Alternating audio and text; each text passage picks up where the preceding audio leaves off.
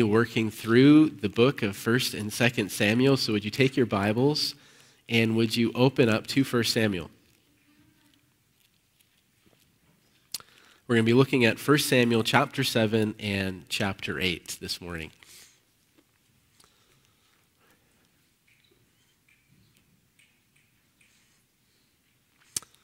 So the sermon text this morning is 1 Samuel chapter 7, verse 2, and we're going to read all the way through chapter 8, verse 22.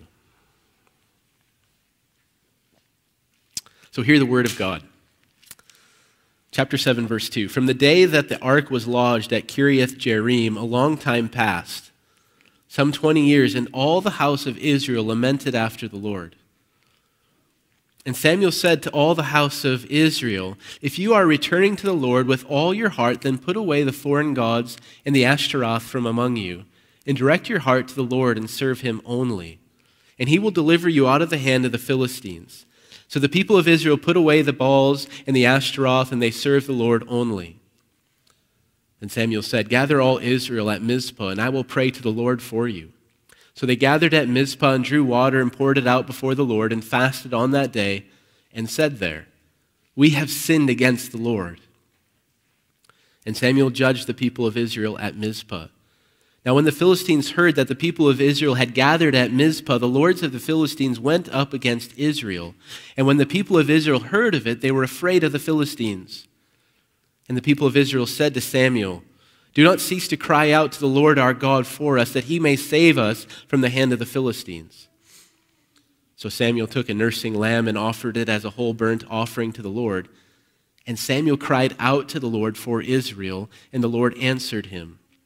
As Samuel was offering up the burnt offering, the Philistines drew near to attack Israel, but the Lord thundered with a mighty sound that day against the Philistines and threw them into confusion. And they were defeated before Israel. And the men of Israel went out from Mizpah and pursued the Philistines and struck them as far as below Beth-car. Then Samuel took a stone and set it up between Mizpah and Shen and called its name Ebenezer, for he said, Till now the Lord has helped us.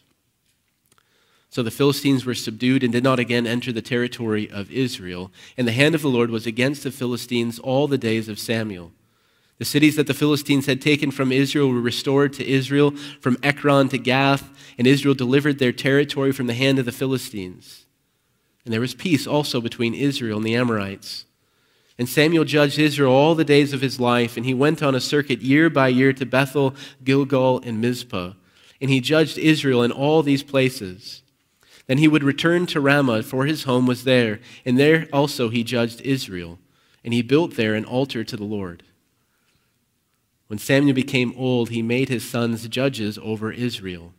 The name of the, his firstborn son was Joel, and the name of his second Abijah. And they were judges in Beersheba. Yet his sons did not walk in his ways, but turned aside after gain. They took bribes and perverted justice.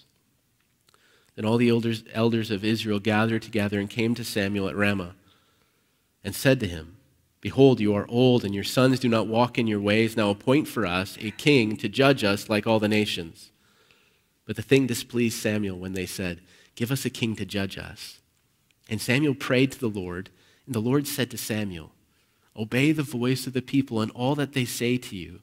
For they have not rejected you, but they have rejected me from being king over them, according to all the deeds that they have done from the day I brought them up out of Egypt, even to this day forsaking me and serving other gods, so they are also doing to you. Now then, obey their voice. Only you shall solemnly warn them and show them the ways of the king who shall reign over them. So Samuel told all the words of the Lord to the people who were asking for a king from. He said, These will be the ways of the king who shall reign over you. He will take your sons and appoint them to his chariots and to be his horsemen and to run before his chariots. He will appoint for himself commanders of thousands and commanders of fifties, and some to plow his ground and to, to reap his harvest and to make his implements of war and the equipment of his chariots. He will take your daughters to be perfumers and cooks and bakers. He will take the best of your fields and the vineyards and the olive orchards and give them to his servants. He will take the tenth of your grain and of your vineyards and give it to his officers and to his servants. He will take your male servants and female servants and the best of your young men and your donkeys and put them to his work.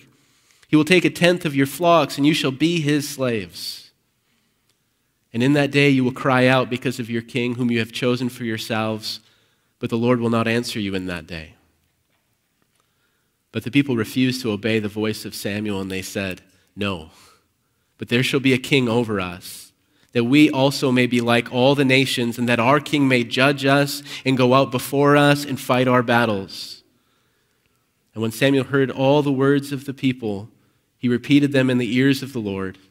And the Lord said to Samuel, Obey their voice and make them a king. Samuel then said to the men of Israel, Go every man, go every man to his city.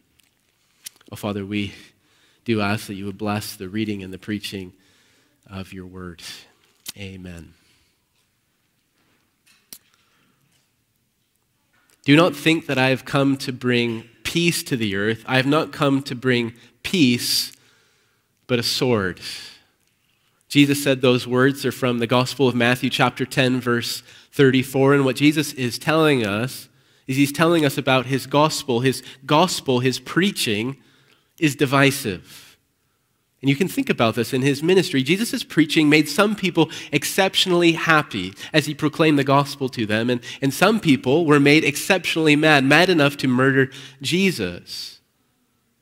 And what made Jesus' preaching so divisive, sharp like a sword, was this he allowed no middle ground, he allowed no fence sitting, he only colored with black and white. Either you acknowledge him as the Messiah, the King, or you rebel against him.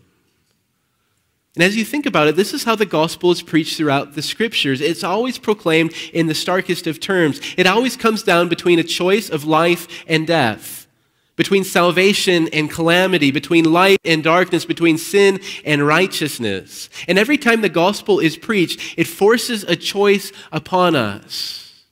It's pressing us. Will you this day choose salvation or will you have a portion in destruction? Will you this day enter into life, or will you remain in death? And as we turn our attention to 1 Samuel chapter 7 and chapter 8, we find that the gospel sword of Jesus has been drawn in these two chapters. We find two choices presented to Israel in this text. They can live by faith, or they can walk in unbelief faith in unbelief. Now, as we think about chapters 7 and 8, we have to understand that these two chapters cover a huge swath of biblical history. In these two chapters, we essentially get the whole life and ministry of Samuel. So in chapter 7, we find the beginning of Samuel's ministry. And Samuel's ministry starts off with a big bang. We find him presiding over this great religious revival in the land of Israel. And we find Samuel preaching to Israel. And what happens? Well, the people of God listen to his preaching, they obey it. And not only do we find a religious revival in chapter 7, but we find this great victory over the Philistines. A victory that has lasting consequences. And so the scriptures are careful to point out the success of Samuel's ministry to us. Chapter 7, verse 13. The Philistines were subdued and did not again enter the territory of Israel, and the hand of the Lord was against the Philistines all the days of Samuel. So there's chapter 7. And then we have chapter 8. And when we enter into chapter 8, we, we find Samuel at the end of his ministry to Israel. We are told in the text that Samuel is old, old enough apparently that he had to pass off some of his duties of leadership to his two sons. But Samuel's age is not the only change that we find in chapter 8. It's clear that Samuel's ministry is coming to an end, and the text makes clear, painfully so, that the end of Samuel's ministry is going to be disappointing and troubling. And so we see in chapter 8, Samuel is met with massive disappointment. The elders of Israel draw near to Samuel and call for a meeting. And as we listen to this meeting between Samuel and the elders, we learn that, that these elders are sick of Samuel's leadership. In fact, we learn something more troubling. Really, these men are sick of the Lord their God. And so, as we think about chapter 7 and chapter 8, the passage moves from extreme to extreme. In chapter 7, we find Samuel in the prime of his ministry. Then in, in, chapter 8, we find him old. In chapter 7, we find Samuel offering hope to a beleaguered nation. In chapter 8, we find him disappointed. In chapter 7, we find Israel returning to the Lord and receiving covenant blessings. And in, in chapter 8, we find Israel turning away from the Lord and, and threatening their very covenant identity as the people of God. And as we think about all these extremes and all the change we see between chapter 7 and chapter 8, there's something that holds these two chapters together the choice between faith and unbelief. And it's our job to dig into both of these chapters. And so, what we're going to do this morning is we're going to look at chapter 7 as a unit, and then we're going to move into chapter 8 as a unit. And as we look and as we study these texts, we need to be asking all sorts of questions. We're going to be asking questions like these well, well what is faith? What is unbelief? What does, what does faith produce? What does unbelief produce? Why would anyone hate faith? Why would anyone choose unbelief? so we're going to be working in the text by asking these questions. And the hope is that in the midst of our work in the text of Scripture, that we would hear the call of the Lord because He's going to be calling us, He's going to call us to faith. And our hope is not only that we'd hear the call of the Lord, but that we would experience the, the work of the Lord in our hearts, that He would turn our hearts towards Jesus and the freedom that He offers us. So let's start with chapter 7. So in chapter 7, we get to see what the choice of faith is all about. So we're picking up the story, and the ark has come back to Israel. That's what happened at the end of chapter 6. And though the ark has come back to Israel, we realize that Israel is still a mess. They're yet controlled, they're yet harassed, they're yet helpless before the Philistines. They yet have stubborn and rebellious hearts. They don't want to serve the Lord, they don't want to live with the Lord. Chapter 6 ends with these these words, and they ought to ring in our ears. The men of Beth Shemesh say this Who is able to stand before the Lord, this holy God? And to whom shall he go up away from us? And chapter 6 ends into chapter 7 by Israel sending away the ark of the Lord. But there's good news here because God is working in this mess. And we see his work in chapter 7, verse 2. Look there with me. The text says, From the day that the ark was lodged at Kiriath Jearim, a long time passed, some 20 years, and all the house of Israel lamented after, after the Lord. So we have to pay attention to what the Lord is doing here. He doesn't intervene right away. Israel is a mess. He's not like this over anxious parent who, who loves to helicopter over his children. A child makes a mess, and, and then the parent just has to fix it right away. Rather, what does the Lord do here in chapter 7? Well, he lets his people sit in their folly and in their sin, and he lets them sit there for a long time, some 20 years. He lets this whole mess just fester. And after 20 years, he begins a new work of grace among them.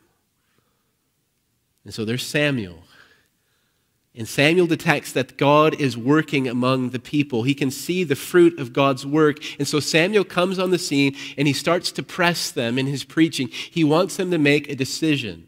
Verse 3 Samuel says, If you are returning to the Lord with all your heart, then put away the foreign gods and the Ashtaroth from among you, and direct your heart to the Lord and serve him only, and he will deliver you out of the hand of the Philistines.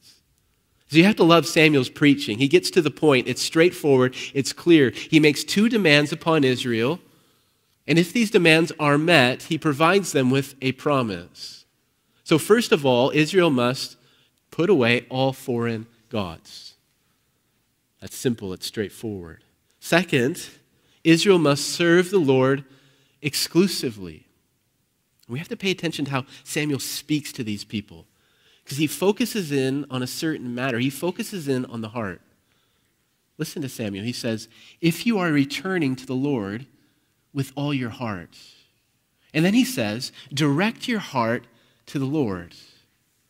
And that's important to meditate on because what Samuel has in mind is not some political move here. He's not preaching to Israel, cast your vote for Yahweh. What Samuel has in mind isn't some small ordeal. Just rearrange the furniture in your, in your living room, rearrange the chairs in the sanctuary. That's not what Samuel has in mind. He is, he is thinking about this change that needs to take place, and it has to involve the, the whole man.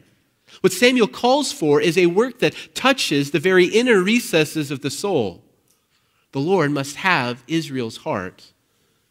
He must be their prize. He must be their joy, their passion, their confidence, their comfort, their very rock.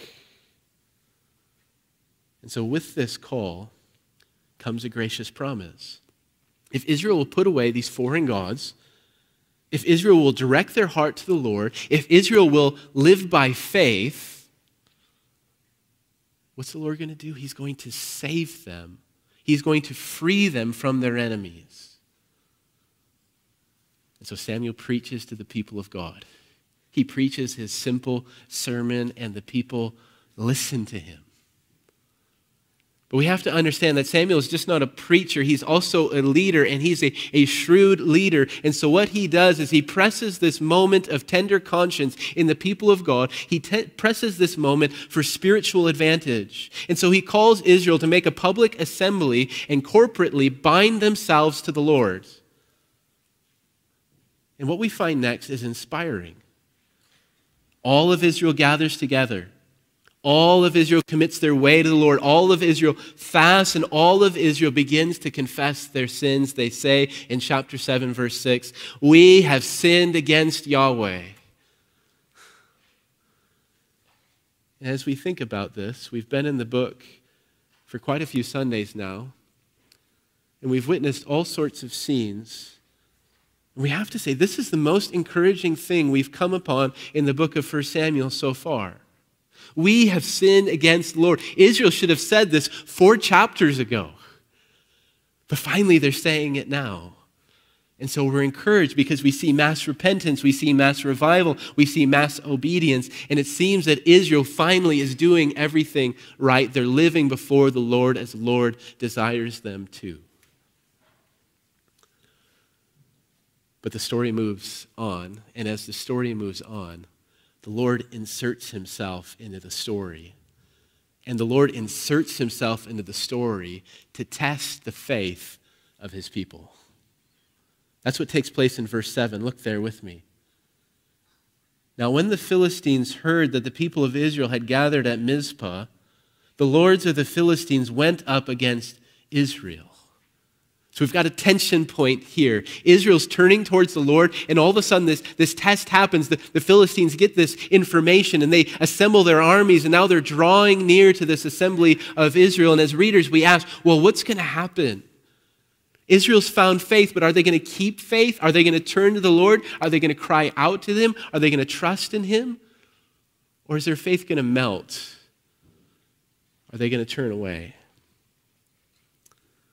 Well, we find an answer in verse 8. And the people of Israel said to Samuel, Do not cease to cry out to the Lord our God for us, that he may save us from the hand of the Philistines. And this is a remarkable change. Because the arrogance of Israel is gone, their presumption is gone, the manipulation is gone. Just a few chapters ago, we remember that they were trying to manipulate the Lord by taking the ark. But all of that is gone. They've been humbled in their hearts, and they urge Samuel to, to seek the Lord on their behalf. And the Lord hears them. The Lord hears Samuel, and he comes. Verse 9, verse 10. Samuel cried out to the Lord for Israel, and the Lord answered him.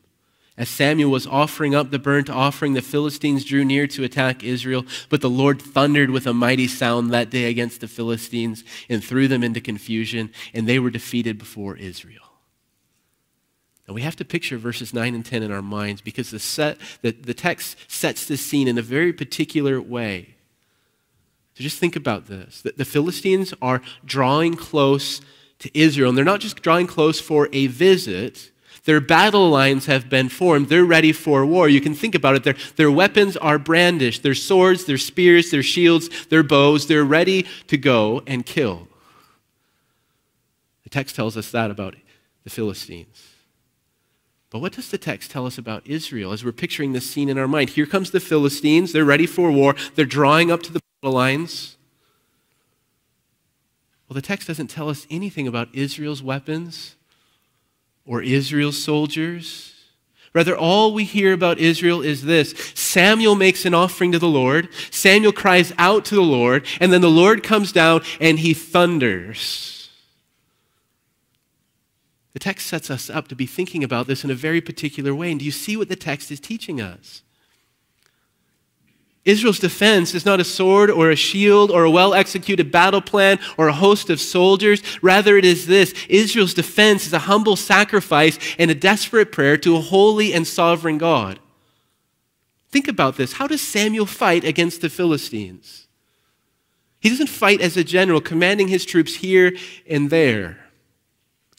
Rather, he fights against the Philistines as a worshiper of God he offers up gifts and prayers, and then God comes down and he defeats the invaders. And 1 Samuel chapter 7 is giving us a vivid picture of what faith is, true biblical faith. What is faith? Faith at its core is this radical dependence upon God. A dependence so radical that when the enemy draws near up to battle, you don't pick up your sword or your shield or your bow. Rather, you go with Samuel and you offer up a sacrifice to the Lord and you call out to him with the cry of faith. In fact, as we think about this very scene, we start to understand the very mission of the church. The church is in a war. Christ, our captain, has sent us out into battle and we are fighting against the godless nations. And how do we wage our war? How do we fight our battles? Well, we fight them not with swords or spears. Rather, we fight our battles by gathering together and offering up a, a praise of thanksgiving. We offer up a, a sacrifice of thanksgiving and we cry out to God in prayer. And this is how Christ advances his kingdom in this present age. His people gather and they offer up praise and worship and they call upon him and then he comes down and he wins the battles. And so in chapter 7 we start to learn about faith. And now we need to transition into chapter 8. And as we transition into chapter 8, we need to set the, the stage with a question Why would anyone ever hate faith? Or another question, why would anyone want to turn away from what is taking place in 1 Samuel chapter 7? And this is something we have to give careful thought to. Because as chapter 7 comes to a close, the fruit of faith is evident. The text wants us to know what faith has brought. Verse 13 we see that the Philistines are subdued and they no longer harass Israel. Verse 14, we, we see that Israel has reclaimed lost territory. Even more, we learn that there's, there's peace in the land. Finally, there's peace. what do we see? Faith brings freedom. As these people turn their hearts to God, God gives them freedom. And as we think about it, this is good, really good, especially as we, we consider Israel's history and troubles. We, we've seen Israel's history in the book of 1 Samuel. They've been enslaved to the Philistines, they've been troubled by them. Now they're free. And we can broaden out our gaze even more if you consider the book of Judges, because in the book of Judges, Israel's enslaved again and again and again to foreign peoples. But here they're finally free. And so we ask, well, why would anyone turn away from this? Why would anyone grow discontent with this? Why would anyone hate this? Well, chapter 8 gives us an answer. And so in chapter 8, the story hits the fast forward button. In chapter 8, Samuel's old, and the leaders of Israel are unhappy. They're very unhappy. And their unhappiness is tied to the future. So these men are wise enough to understand that, that Samuel's getting old.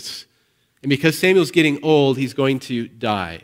And they've been watching Samuel's sons. He put them in charge over Israel in certain places in the land. And they've watched their ministries and they've realized that these men are taking bribes and they're perverting justice. And so these men come to Samuel and they make a demand of him. Chapter 8, verse 5. They say, appoint for us a king to judge us like all the nations. Obviously, this does not make Samuel happy. This is an affront to his prophetic office. The Lord has set him apart to do this work, and, and now they're trying to get rid of him. This is an affront to his own integrity. He has been a man of God, he has served Israel. This hurts, it stings. But as we listen to the story, we realize something deeper is going on, and the Lord makes it clear when the Lord speaks to Samuel. Verses 7 and 8. The Lord says this They have not rejected you, but they have rejected me from being king over them according to all the deeds that they have done from the day I brought them up out of Egypt, even to this day, forsaking me and serving other gods, so they are also doing to you. So, what's going on here?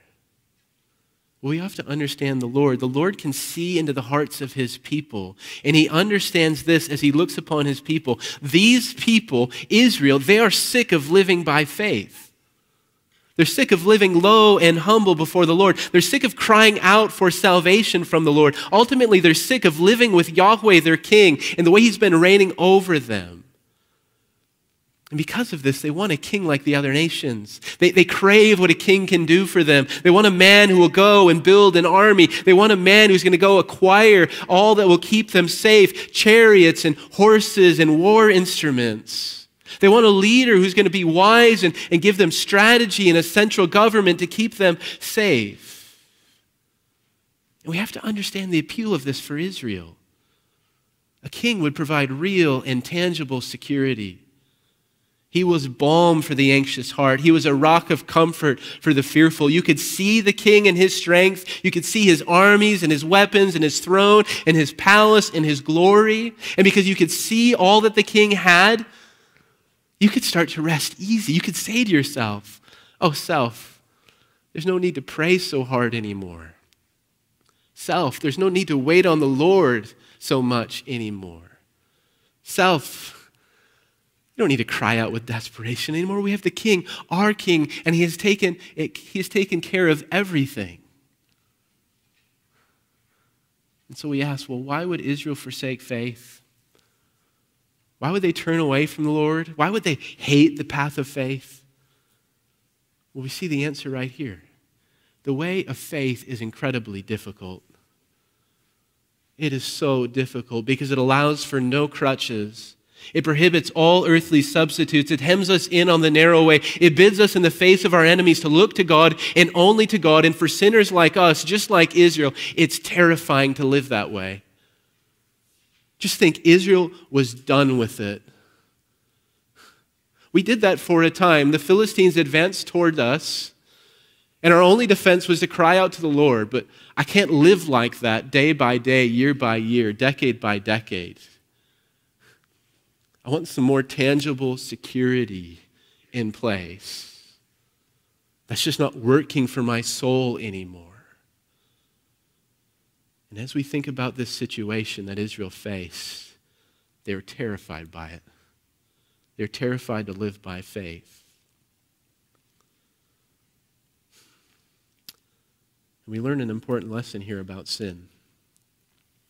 The most serious, soul endangering sin is not the indulgence of the flesh. The most serious, soul endangering sin is not the seeking of some illicit pleasure. No, the most dangerous sin you can commit is what you do with your anxiety, your insecurity, and your doubt. You see what Israel did? They were full of anxiety, doubt, and insecurity, and what did they do? They cried out, Give us a king like the nations. Give us someone that will save us. And what happens to these people? The Lord says to them, You have rejected me. Israel's anxiety led them to reject the Lord. And the text is asking us what is your anxiety? What, is, what are your doubts? What are your insecurities leading you to do? Are they leading you away from the Lord?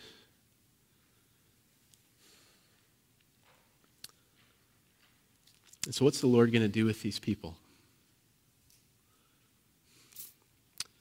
Well, what happens next is scary.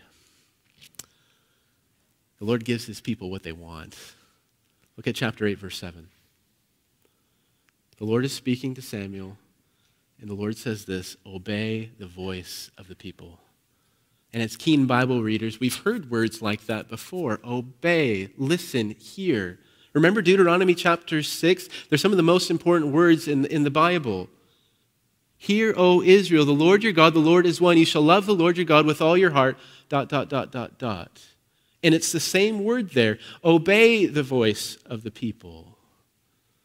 Israel's called to, to listen to God, to obey God, but here everything is turned around, and the Lord is saying this to Samuel obey the voice of the people. And so these people are ruled by their anxiety, their insecurity, their doubts. And so what does the Lord do? Well, He hands them over lock, stock, and barrel to their anxieties, their doubts, and then their insecurities. We have to understand how this is all working out. Israel wants, above all, to preserve their lives. They want to keep what they have safe and secure. They want to keep their children. They want to keep their fields. They want to keep their fortunes. They want to keep their, their slaves. They want to keep their lives. And they don't think that the Lord can do that anymore for them. And so what do they do? They cry out for a king. A king will save us. But they don't understand this. Their cry of unbelief is going to cost them everything. And so Samuel begins to preach to these people because God calls him to. He calls them to warn them about the decision they're about to make. And Samuel's preaching functions like a hammer. His words just come and they beat upon the people. Just listen to how the people would have heard Samuel. Our English translations move the words around, but if you look at the Hebrew, there's a certain word order. And it goes like this Verse 11 Your sons he will take. Verse 13, your daughters he will take. Verse 14, the best of your fields he will take. Verse 15, your grain, your wine he will take. Verse 16, your male servants, your female servants he will take. Verse 17, your flocks he will take. You see what Samuel is doing. He's lifting up what is precious to Israel, the things they wanted to keep their sons, their daughters, their fields, their grain, their wine, their servants, their flocks. And he's lifting it up before them, thing after thing after thing after thing. And he says, He will take, He will take, He will take, He will take this king that you're asking for. And so we see that there's this rhythm to Samuel's preaching. Samuel holds up this thing that's precious, and then he tells what the king's going to do. The king's going to take it. And there's not only a rhythm in Samuel's preaching, but there is a, a crescendo. And it comes in verse 17 and verse 18. Samuel says to the people, You shall be his slaves. You shall be his slaves. And then he says, In that day you will cry out because of your king, whom you have chosen for yourselves, but the Lord will not answer you in that day. You see what's happening here? Israel is trying to save all these things. Everything they're trying to save, they're going to lose. The king is not going to bring them salvation or freedom. He's just going to take from them. In fact, Samuel tells them that this king that they're asking for is going to become a Pharaoh. And he's going to enslave you and own you and control you. And this whole path of unbelief leads here. The Lord will not answer you. And the text is giving us a warning. And the warning is this unbelief always leads to slavery, it always leads to loss, it always leads away from God. And the text wants us to understand this. If you take your anxiety, if you take your insecurity, if you take your doubt to anyone or anything outside of God, that thing or that person you take your anxiety, your doubt, your insecurity to will own you and control you and enslave you. And ultimately, that thing or person will become your Pharaoh. That's what we see taking place here in the text. Samuel comes and he's warning the people of Israel. If you walk down this path of unbelief, you're going to be enslaved to another Pharaoh. Egypt will come into Israel. And the same warning's here for us. If we take our doubts, our insecurities, our anxieties to anyone but God, or anything but God, Egypt will come into our hearts, and Pharaoh will rule over us. And so there we have both chapter 7 and chapter 8. In chapter 7, Israel's offered the gospel, and they seize it and they believe it. They practice faith. And what do they experience? They experience the life giving rule of the Lord. They experience freedom from their enemies. Chapter 8, Israel's offered the gospel again, but they reject it because their hearts are filled with unbelief. They cry out for a king and they turn away from the Lord. And I trust that these two chapters of Scripture have been at work this morning. And if you've been listening, they've been doing all sorts of things. They've been pushing on us. They've been preaching in our ears. They've been saying to us, trust in God today. And not only have they been pushing on us and preaching at us, but they've been questioning us. The scriptures are whispering in our ears Do you really trust God? Like, do, do you really trust Him? And they've been encouraging us as well this whole time. They've been saying to us as we've been reading and working through this story this God can be trusted. He can be, He really can be trusted with your life. And the text been, has been exposing us.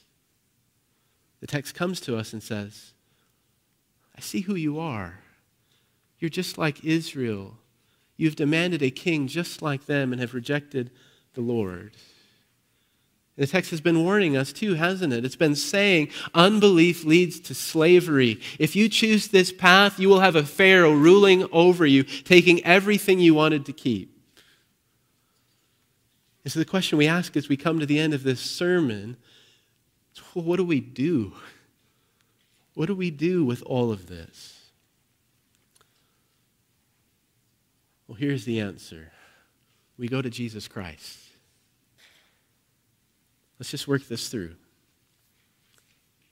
If you've been exposed by the text of Scripture this morning, and the text of Scripture has, has shown you that there are these anxieties, these fears, and they're being fueled by unbelief in your heart. As you read the story of Israel in chapter 8, you see the same thing going on in your own soul, this unbelief. Well, what can you do?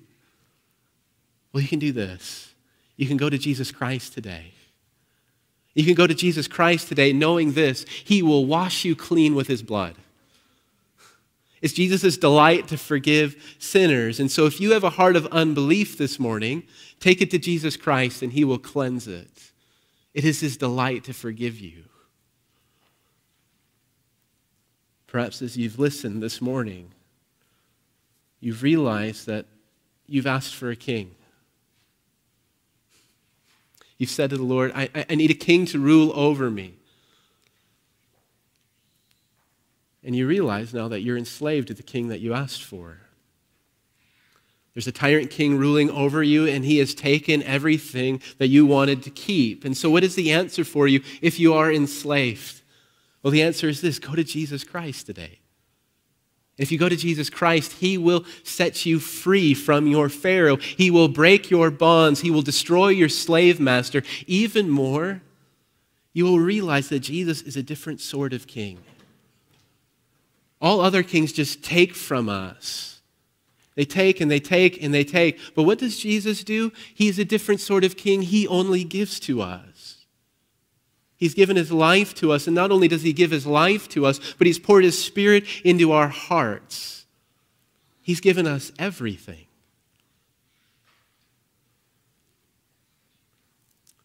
Maybe you're fearful today. Maybe you're anxious today. Maybe you're full of insecurity today. We're all dealing with that, aren't we? Well, what's the answer? Go to Jesus Christ today. Jesus is stronger and bigger than anything you are facing in your life. And if you go to Jesus, Jesus will do this for you. He will remind you just how big and strong He is. He will come to you and He will say, I am the lion of the tribe of Judah. He will come to you and say, I am the king of the king of kings and the Lord of lords. He will say, All authority on heaven and earth has been given to me. He will say to you, I am the Alpha and the Omega, the beginning and the end. He will say to you, I am the firstborn from the dead. I have the keys to death and Hades. I rule over all things. And Jesus will help you in your fear, in your anxiety, and your insecurity. And he will help you by reminding you just how big and strong he is. Perhaps you're just discouraged this morning. We said that the way of faith is difficult, and we, we've seen the difficulty of it. The Philistines are drawing near to Israel. What does Samuel do? He offers up a sacrifice and he prays. It's, it's hard to live in 1 Samuel chapter 7. We get tired, we get worn down. Well, what can we do? Well, we go to Jesus Christ, don't we? What is Jesus going to do? He, he meets us in his mercy and his compassion, and he brings all of his promises to bear upon our souls. He comes to us and he tells us, I will never leave you or forsake you. He comes to us and he, he puts strength in our step and he puts steel in our spine so that we can carry on in the way of faith. The way of faith is not meant to be a lonely enterprise, it's to be a walk with Jesus as he comes by our side and he strengthens us. Perhaps you're sitting on the fence this morning. You're wavering. You don't like the coloring of black and white. You want to just shade with gray. Well, what's the answer for you? Well, let's go to Christ.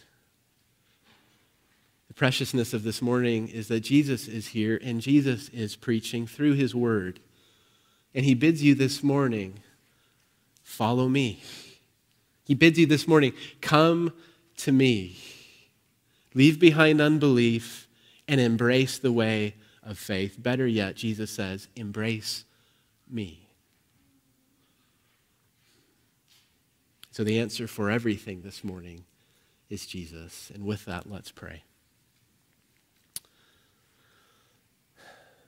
Oh, Father, we are so needy for your word and its work in our lives.